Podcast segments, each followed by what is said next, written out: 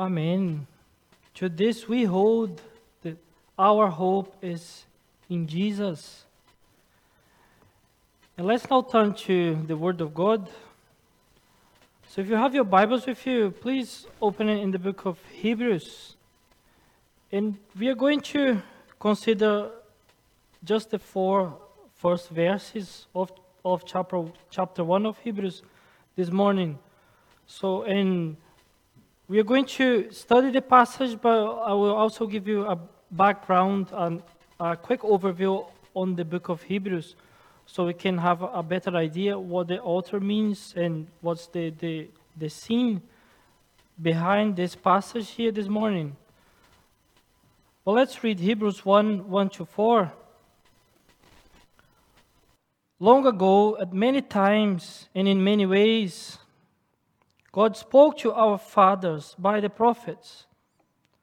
But in these last days, He has spoken to us by His Son, whom He appointed the heir of all things, through whom also He created the world. He is the radiance of the glory of God and the exact imprint of His nature. And He upholds the universe by the word of His power. After making purification for sins, he sat down at the right hand of the majesty on high. Having become as much superior to the angels as the name he has inherited is more excellent than theirs. And we ask God to bless the reading of these words to our hearts. And so, uh, as I said, well, we'll give you kind of an overview of the book of Hebrews before. So, we don't really know the author of the book of Hebrews, and that's probably something that always strikes me. I'm very curious, so we don't actually know who wrote the book of Hebrews. But the author of Hebrews here, he identifies his time as the last days. We can see this the very first verse. So he identifies those times as the last days. And we commonly think of the last days as the time just before Jesus returns, right? But in the New Testament, the term last days refers primarily to the first century. So these were the last days of the Old Covenant. And they kind of inaugurated the last age of human history. And we are still living in these last days. All right? So, in a sense, last days means climactic days. And the coming of Jesus, of course, was the climax of, of history. And we are still living in that climax. Anyway, uh, during this time, persecution was a real problem for the church. It was heavy persecution against Christians. And this letter was most likely written to Jewish Christians who were ready, who were about to give up their faith and return to the Jewish faith because of persecution. And by this time here, the temple was still standing when this book was written, and all the priestly ceremonies were still being carried on daily. So, how easy it would be for these Jewish believers to escape persecution by going back to the old system which they had known before. So, the book of Hebrews was written to teach these Jewish Christians that the Christian faith is better in every way than the old traditions. They knew it. So that's kind of the background here. But just as a side note, uh, the, the author of Hebrews, he, he's not rejecting the law. That's not what he's talking about here. He's only pointing that some of the old practices were not necessary anymore because of the coming of Christ, the work of Christ, and the sacrifice of Christ. But before we start, I want to point out kind of the author's style or method, directing you by one of the final verses of the book. The Hebrews 13:22 says, "I appeal to you, brothers, bear with my word of exhortation, for I have written to you briefly." So he, he calls us a short letter. Tell me, who writes a 13 chapter letter and calls it short? It doesn't sound very short. But aside from this, notice that the author identifies what he does as a word of exhortation.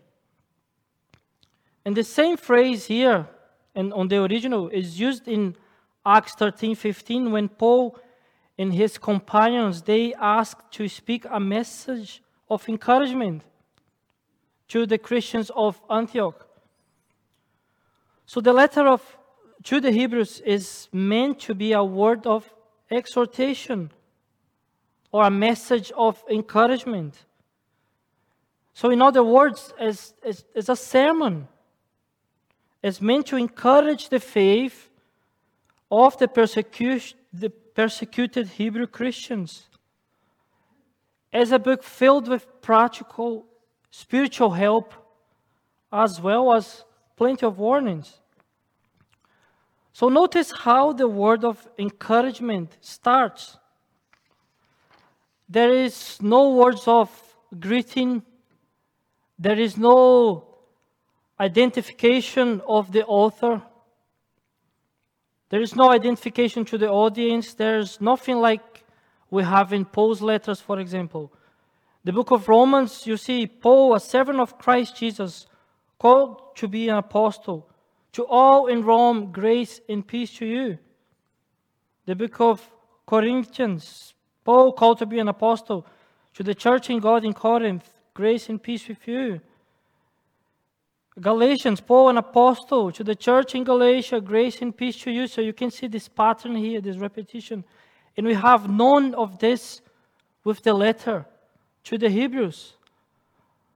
Rather, right away, starts with Jesus Christ right away. So, why does a word of exhortation to persecuted Christians starts with Jesus?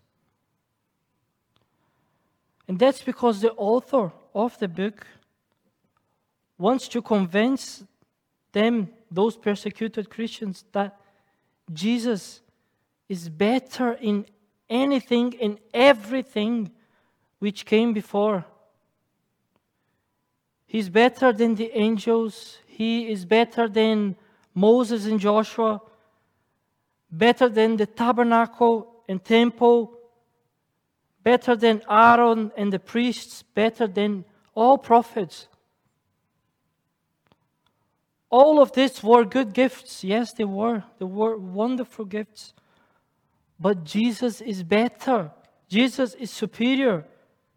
Jesus is foremost. So, how can you go back into your former religion? That is what the writer is asking the Hebrew Christians. He's saying, take time to evaluate what you have in Jesus Christ because He is better than anything you ever had before. The book of Hebrews exalts the person in the work of Jesus Christ, the Son of God. When you realize all that you have in and through Him, you have no desire for anyone else or anything else. And we see this exaltation of Jesus in our opening verses. First, Jesus is the best message from God. Second, Jesus is the exact representation, the exact imprint of God's nature. Third, God is the Jesus is God's purifier from sins. And fourth, Jesus, Jesus receives the majesty of God. But before saying anything else, we need to look at four important words, four crucial words in order to better understand the book of Hebrews. And the first word is better or superior. And this word is used actually loads of times in the book. And the writer using this word shows the superiority of Jesus Christ and his salvation over the Hebrew system of religion. Christ is better or superior to the angels. Verse 4 He brought in a better hope. He is the mediator of our superior covenant, which is founded on better promises. So the first word is better. Another word that is repeated in this book quite a lot is perfect. And it refers to a perfect standing before God. And this perfection could never be accomplished by the Levitical priesthood, for example, or, or by the law, nor could the blood of animal sacrifices achieve it. But Jesus Christ gave Himself as one offering sin. And by this, He has made perfect forever those who are being made holy. Hebrews 10:14. The third word is eternal. And is another very important word for the message of the book of Hebrews. Christ is the source of eternal salvation. Through his blood, he obtained eternal redemption. He shares with believers the promised eternal inheritance. His throne lasts forever and ever, and he is a priest forever. So uh, this word is repeated over and over and over. And a fourth word is actually a, a phrase, and it's once for all. The priest, the priests of the tabernacle and temple had to offer sacrifices again and again. But Jesus offered a sacrifice once for all when he offered himself. His sacrifice was once for all time and once for all men. It never needs to be repeated. It never needs to be done again. Once for all implies completion. And whenever something needs to be done again and again, that means no one time is complete. One time is not enough. But when something is once for all, it does not need to be repeated. It is final, it is finished, it's complete, it's full. And when you combine those four important words, you discover then that Jesus Christ and the Christian life he gives are better because his blessings are eternal and they give us a perfect standing before God. The religious system under the law was imperfect because it could not accomplish a once for all redemption that was eternal. But let's go now finally to the passage to see what we can learn in this introduction to Hebrews. Verse 1 st- uh, starts long ago, says Hebrews, at many times and in many ways. God spoke to our fathers by the prophets. So notice the repetition here prophets many times in many ways. Think of Moses, Elijah, Elisha, Isaiah, John the Baptist, the ceremonies and symbols of the law. the sacrifices and furnishings of the tabernacle and temple. But in these last days, says the verse, in these last days, he has spoken to us by his Son. So, my friends, Jesus is God's last word. Jesus is God's complete word. Jesus is God's final word. Jesus is God's full word. Jesus is better, perfect, and eternal word. Jesus is God's word once for all. It never needs to be repeated. It never, it never needs anything else. It is full and complete. All that we need to know and see and learn to live as God's children in this broken down world, we find in here in the Son of God.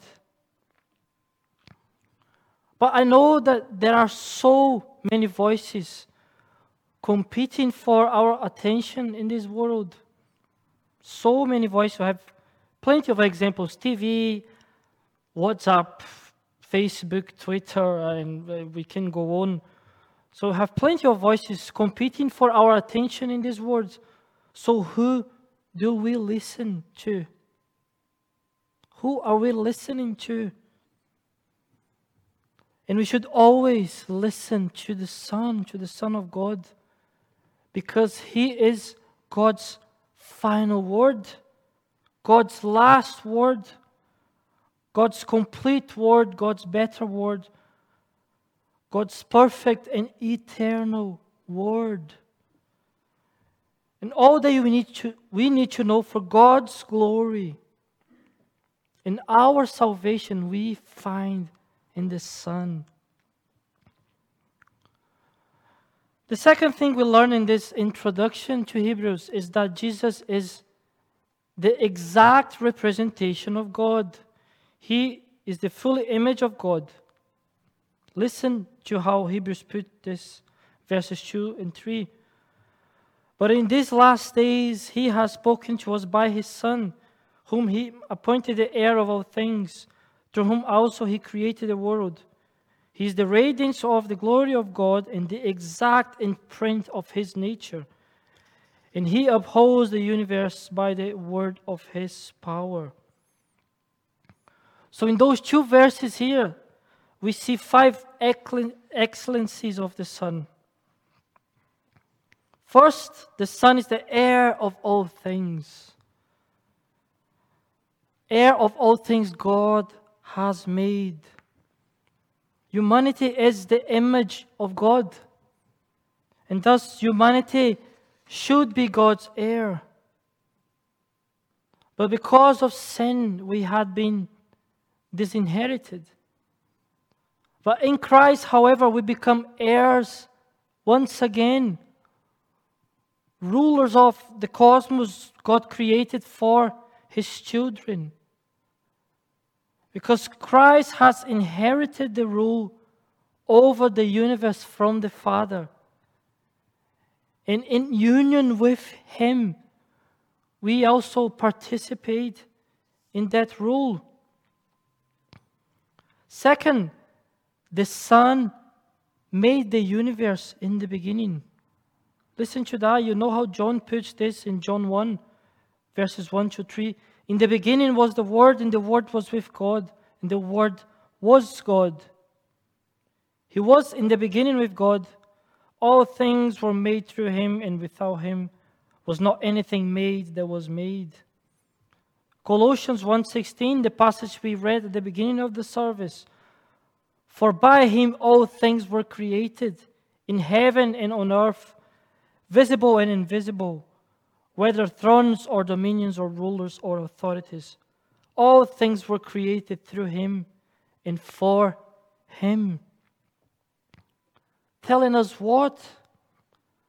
Telling us Jesus is God. Telling us that he's also creator, telling us that He is Almighty. Third, the Son is the radiance of God's glory. He is the visible, visible manifestation of God's own essence. And glory is what shines forth from God, right? And here the idea is that the Son, the Son of God, is the shining that comes from the Father. Because God cannot help but be glorious. And we see His glory when we look to His Son. Fourth, the Son is the exact imprint or, or the exact representation of God's being, of God's nature. Human beings are the created images of God. But the Son is an exact, uncreated image of God the Father. Being fully God, the Son is an absolute, authentic representation of God's being. So there is for us, in a sense, no need for us to see the Father because the Son perfectly represents him. Fifth, the Son, the Son sustains all things by his powerful word. The Son sustains all things by his word. By his word, the Son keeps the universe running. The planets and galaxies moving the law of gravity and physics constant. So season faithfully follows season. So trees don't become cows and float off into space, for example. So each morning we are greeted by sunshine and not by the light of the moon. So think of this description of the sun heir of all things, maker of the universe, radiance of God's glory, the exact imprint of his nature, and sustainer of all things. And think of this and think again of the four words we just spoke about better, perfect, eternal, once for all. So truly, He is superior to anyone and anything else. The third thing we learn in this introduction to Hebrews is that Christ provided purification for sins. He provided purification for sins. Yes, Christ is the Word of God. Christ is the full image of God, yes. But we, we need more than revelation. We need more than an image. We especially need atonement. We need propitiation. We need forgiveness.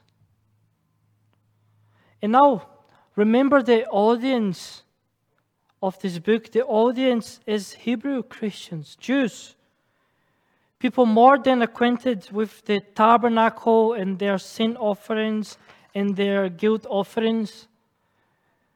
So you ask any one of these Hebrew Christians, what is needed for purification for sins? And they will answer straight away that blood needs to be shed. It could be a cow or a bull, a goat, a lamb, whatever it is bloodshed is necessary. But Christ, this Son, provided purification for sins. And in, in this little phrase here, one of the major teachings of Hebrews is introduced to us namely, that Christ shed his own blood that He is the Lamb of God who takes away the, the sin of the world, that He makes atonement for us who are sinners. Now, think about this in terms of what we have already been told. The Son who took on flesh provided purification. He who is God's last word in these last days, he who is the radiance of God in the exact imprint of his nature. This, wow! God provides himself as purification for sin. It is the blood of the eternal Son of God that provides purification. Something better, far better, far superior to the blood of animals.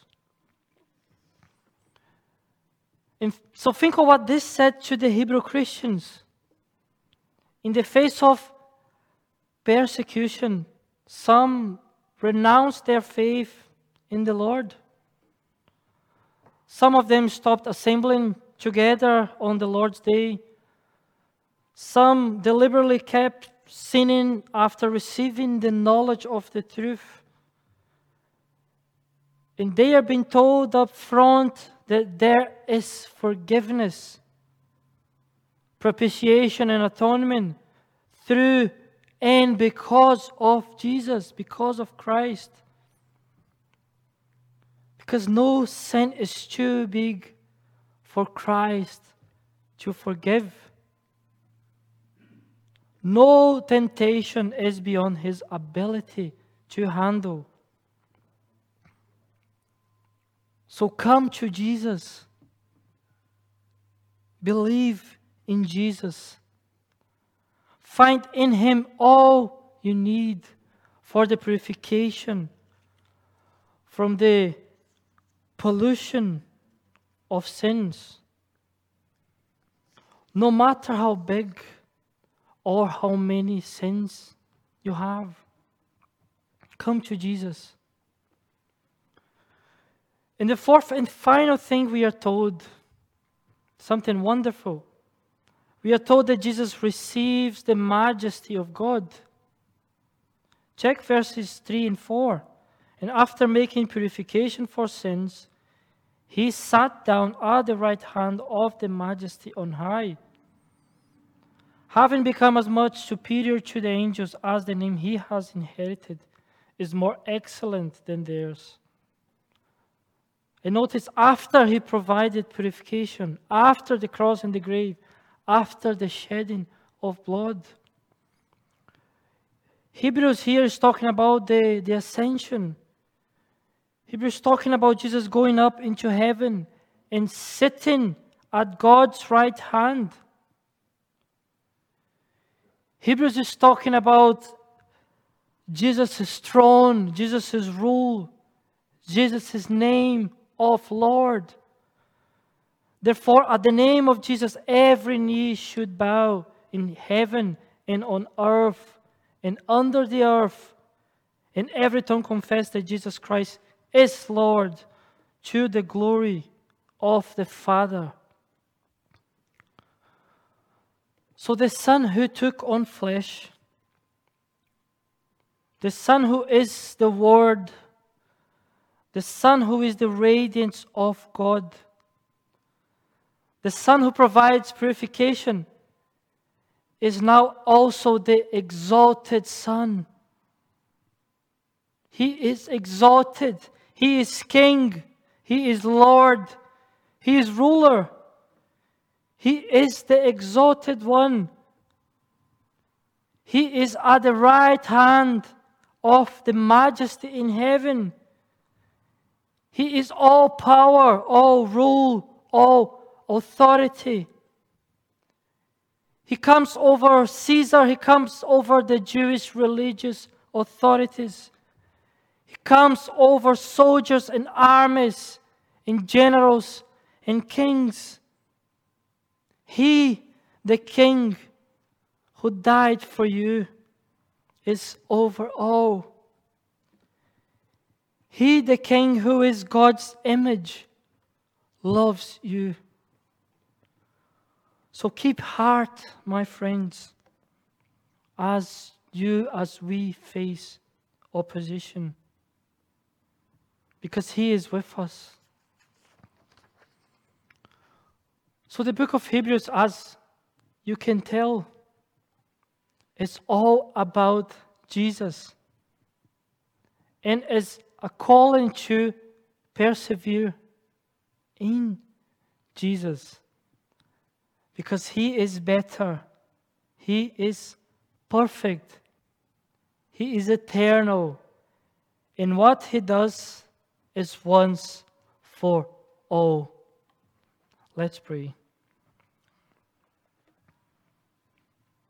Heavenly Father, thank you for your Son, Jesus Christ. Thank you because He is better, He is perfect, He is eternal, and what He does is once for all. He is King, He is Lord, He is ruler, He is worthy, He is God. Thank you because we can learn so much about our Lord Jesus in your word. And we pray for your help to persevere in Jesus as we face opposition. And in his holy name we pray. Amen.